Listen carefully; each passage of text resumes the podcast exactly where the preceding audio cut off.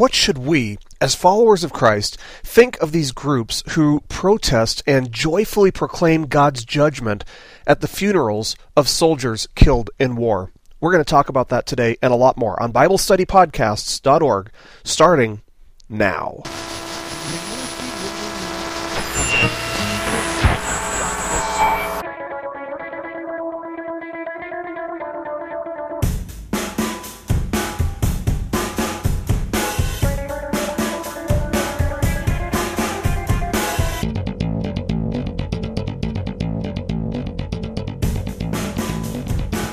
Hello, everyone, and Happy New Year. You are listening to BibleStudyPodcasts.org. Today is Monday, January the 3rd of 2011. I'm your host, as always, Toby Logsden. Thank you so much for downloading this message today. We are truly blessed to be starting yet another year of doing the podcasts uh, here at BibleStudyPodcasts.org. Uh, as you guys know, we've been doing Romans kind of from the beginning. Today we're going to be covering Romans chapter 12, verses 14 and 15. So if you have your Bibles with you, go ahead and turn to Romans chapter 12, verses 14 and 15, and we'll get started with that here in just a moment. But I do want to welcome you, and you know, I hope you guys had a fantastic Christmas season and a blessed New Year. Uh, it was truly a blessed season for me.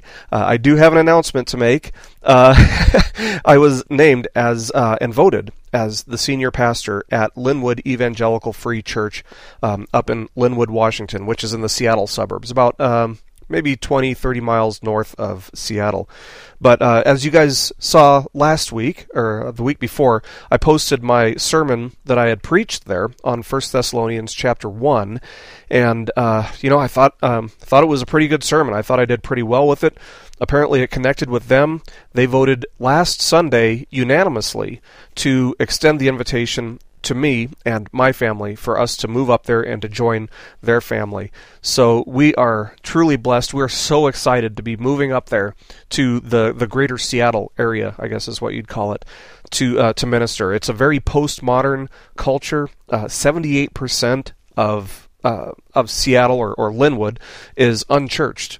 Uh, they don't belong to any church or any religious organizations. They just don't do anything. So there is definitely a, a very, very serious challenge up there. But I believe that the apologetics and the philosophy that I picked up in seminary uh, is truly, truly just a, a, a huge thing. It's really going to help me out a lot in reaching that community up there, and I'm excited to do it. So we're looking at moving up there at the end of this month. We are we're at breakneck speed here, man. We are really uh, trying to race to to get up there. We're excited to get up there. Uh, we think that it is just a, a, a, great opportunity with a lot of potential.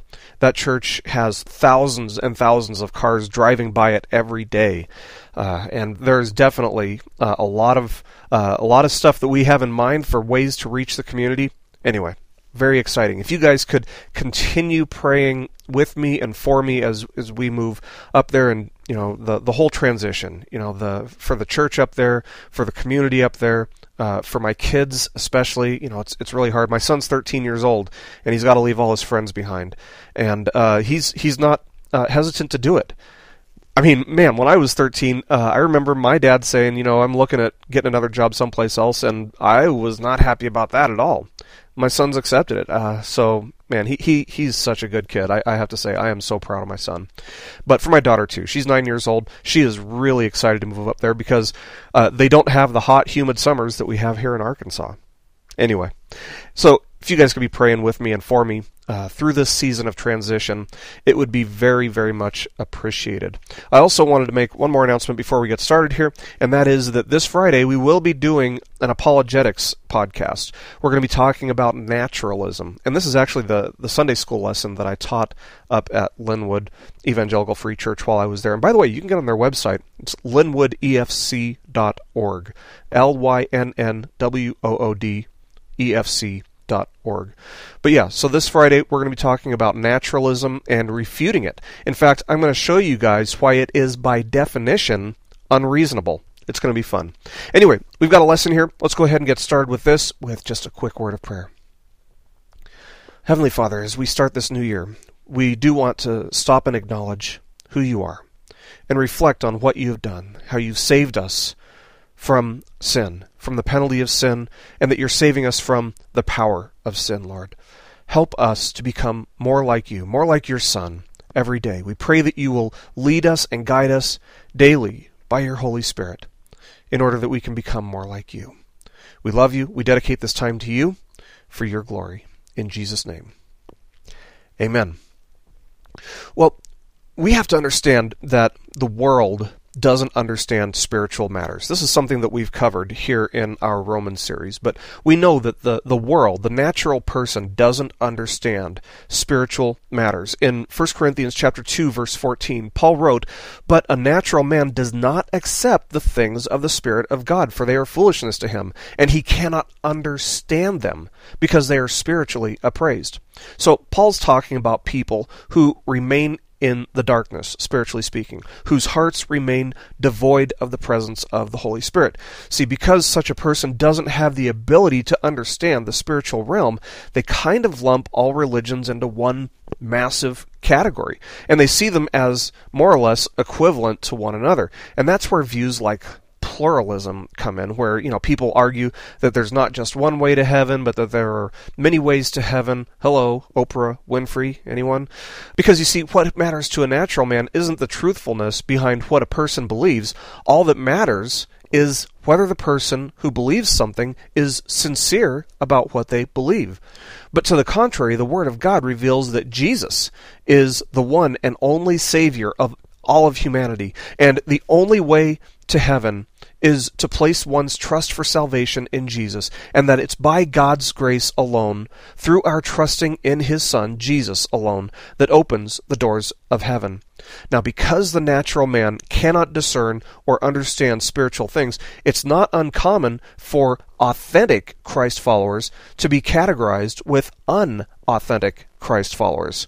That was apparently one of the problems in the church in Corinth. And you could probably actually write a, a, whole set of encyclopedias on the issues that the church in Corinth was having. And this was definitely one of them being categorized, authentic Christ followers being categorized with unauthentic Christ followers.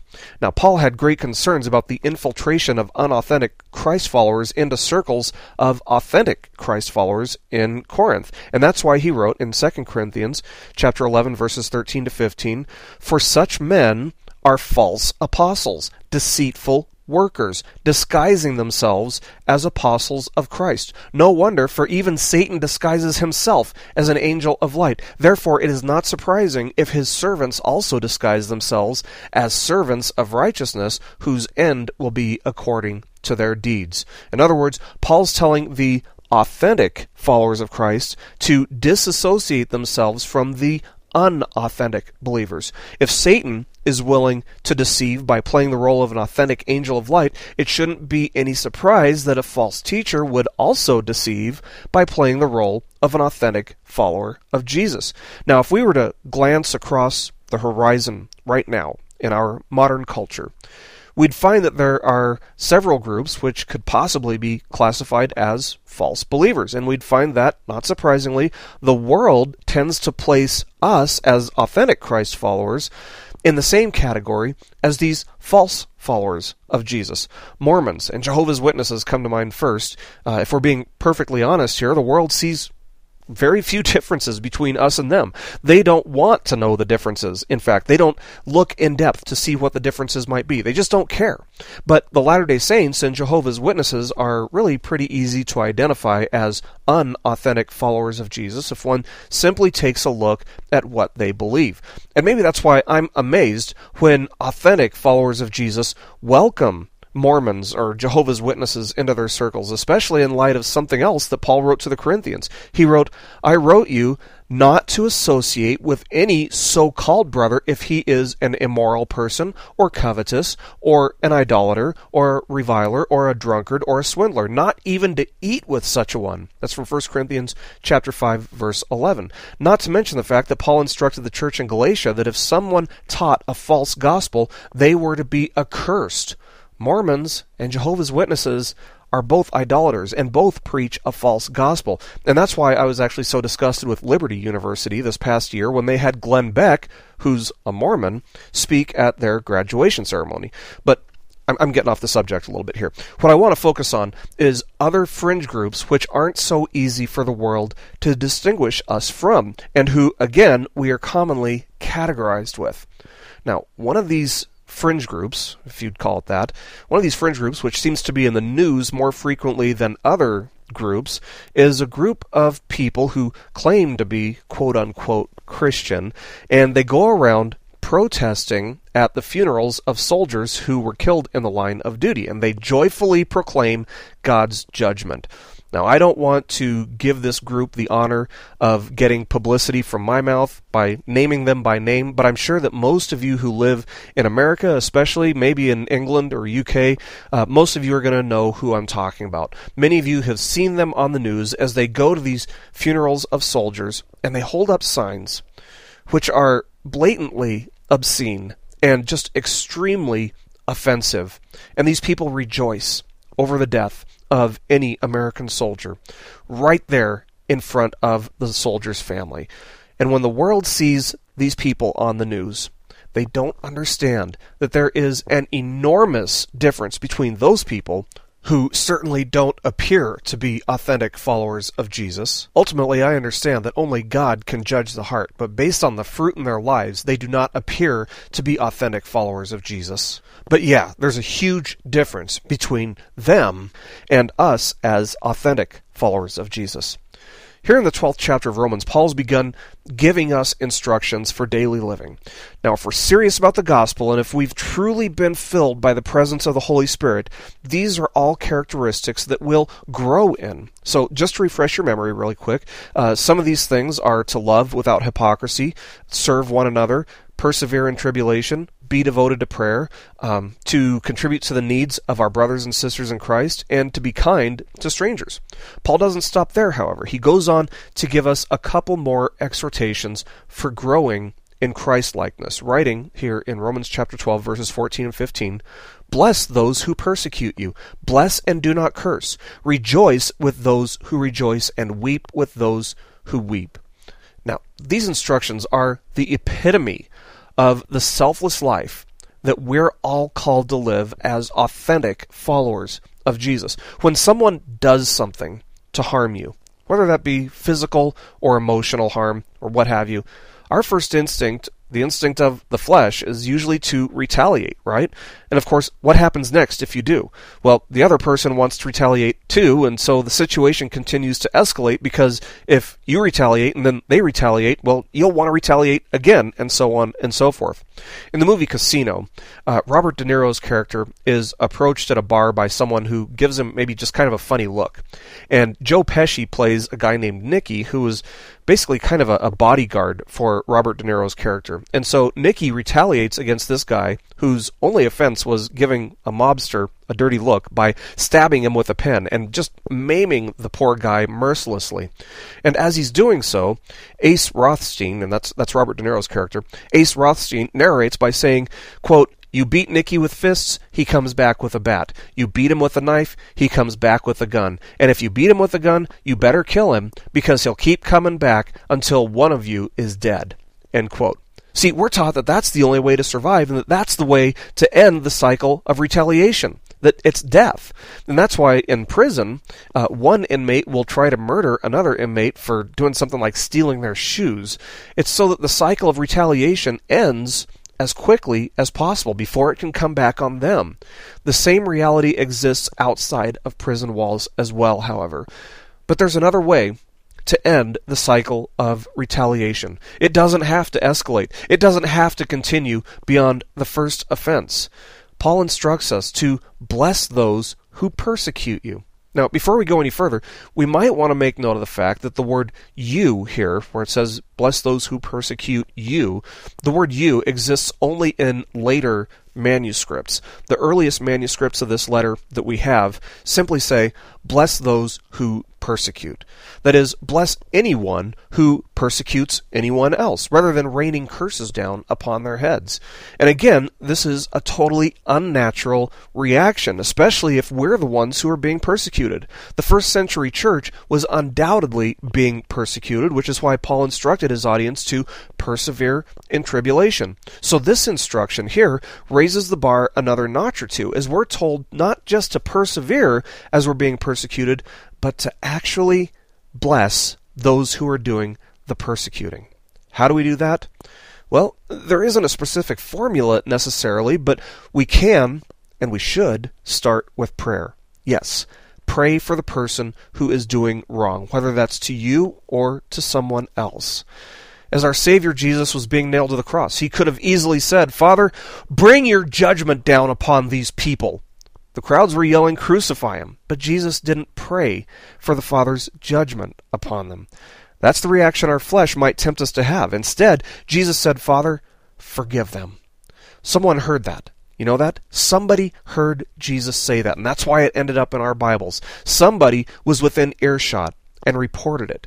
Can you imagine how deeply convicted some of those people must have felt as they thought, well, wait, wait a minute, I'm asking for this guy to be murdered.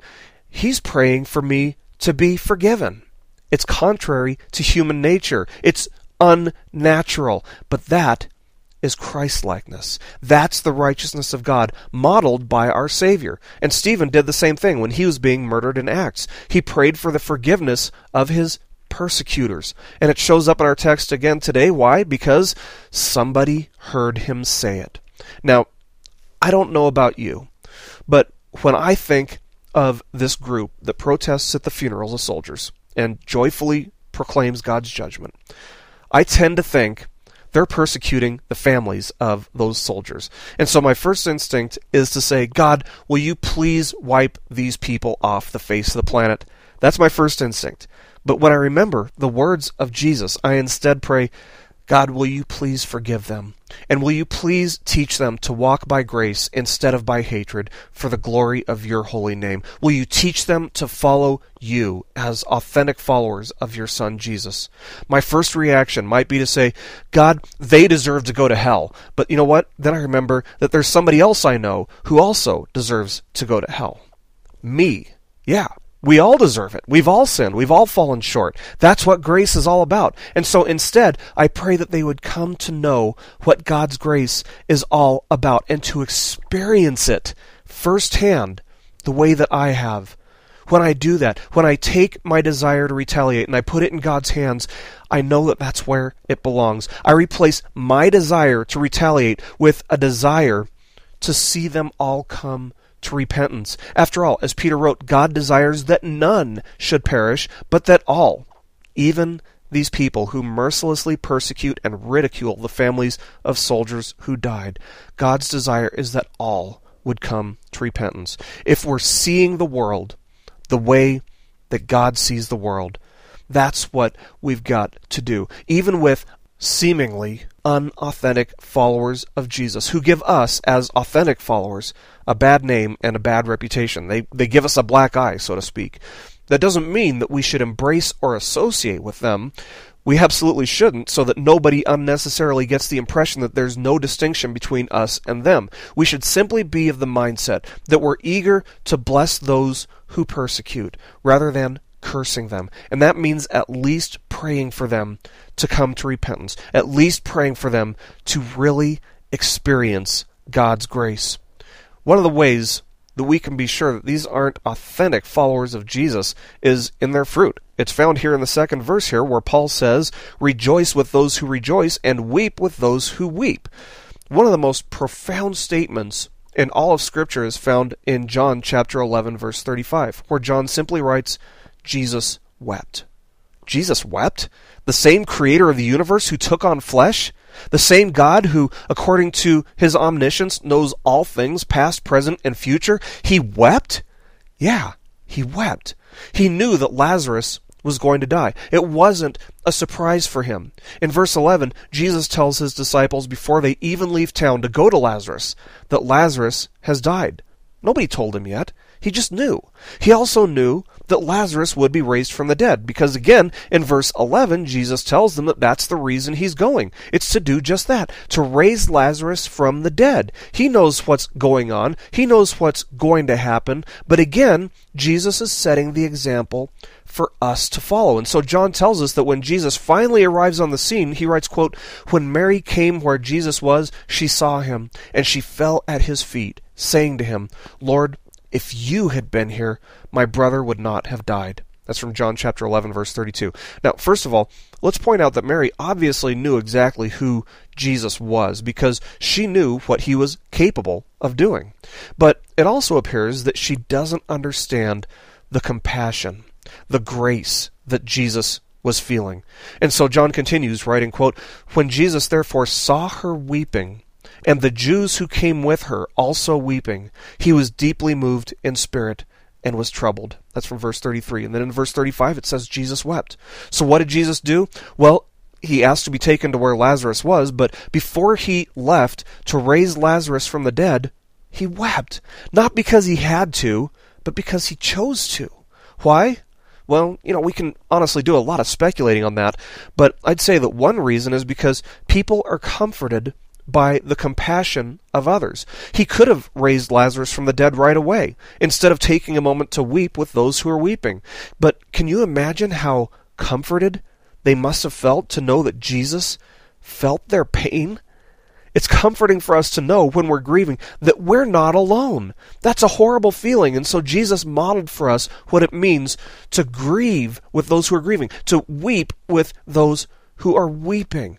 Far be it from an authentic follower of Jesus to do the very opposite of what Paul is instructing here, that being to rejoice over those who are weeping. That's exactly what those people who gather to protest at the funerals of soldiers are doing. They are rejoicing over those who are weeping. They're rejoicing over the death of someone right in front of that soldier's family.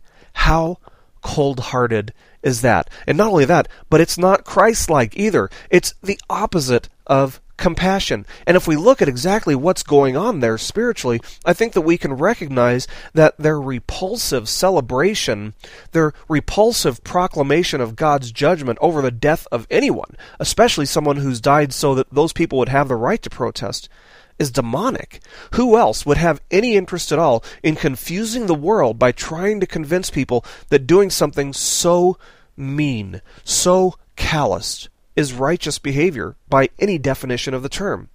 To weep with those who weep and to rejoice with those who rejoice is to live as a community which is of one accord. It's to fulfill the law of Christ, in fact. In Galatians chapter 6 verse 2, Paul writes, Bear one another's burdens and thereby fulfill the law of Christ. Could there be a more selfless picture than this. That means that even if I don't necessarily feel like doing so in my flesh, I need to extend Christ's compassion to anyone who needs it. That includes all that we've talked about today. It includes blessing those who persecute rather than cursing them. It includes weeping with those who weep. And it includes rejoicing with those who rejoice.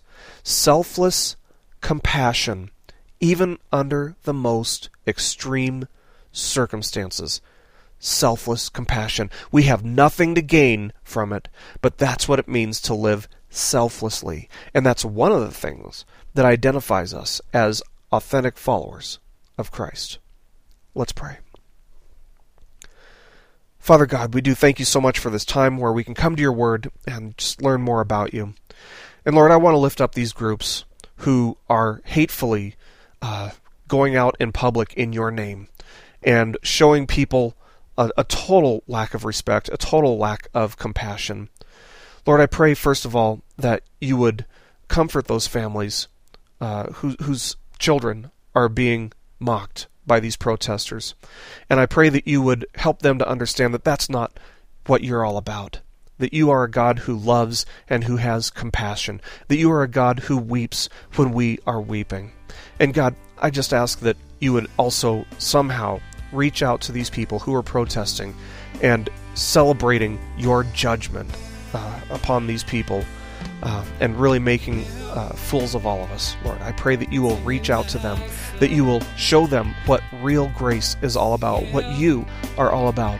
Lord, I don't know what it would take to break through the hard heartedness of some of those people, but I know that you do know what it would take to break through. And so, Lord, we just lift them up to you and ask that you would reach them. Father, again, we thank you so much for this time. We pray that you will bless and preserve this message for your glory. In Jesus' name. Amen. This message has been brought to you by BibleStudyPodcast.org. We are a listener supported ministry. If this is your first time listening to us, we thank you so much for joining us and we ask nothing further from you.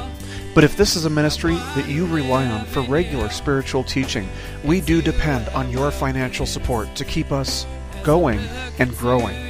If you'd like to make a donation to BibleStudyPodcast.org to keep us going and reaching thousands of people around the world, you can go to our website, BibleStudyPodcasts.org, and you can make a donation on the right hand side by clicking on the support box. Again, we do rely on your support, and we thank you so much for your financial participation in this ministry, which enables us to continue in our mission of teaching timeless truths in these truthless times. God bless you. Thank you so much for listening today, and keep growing closer to Jesus.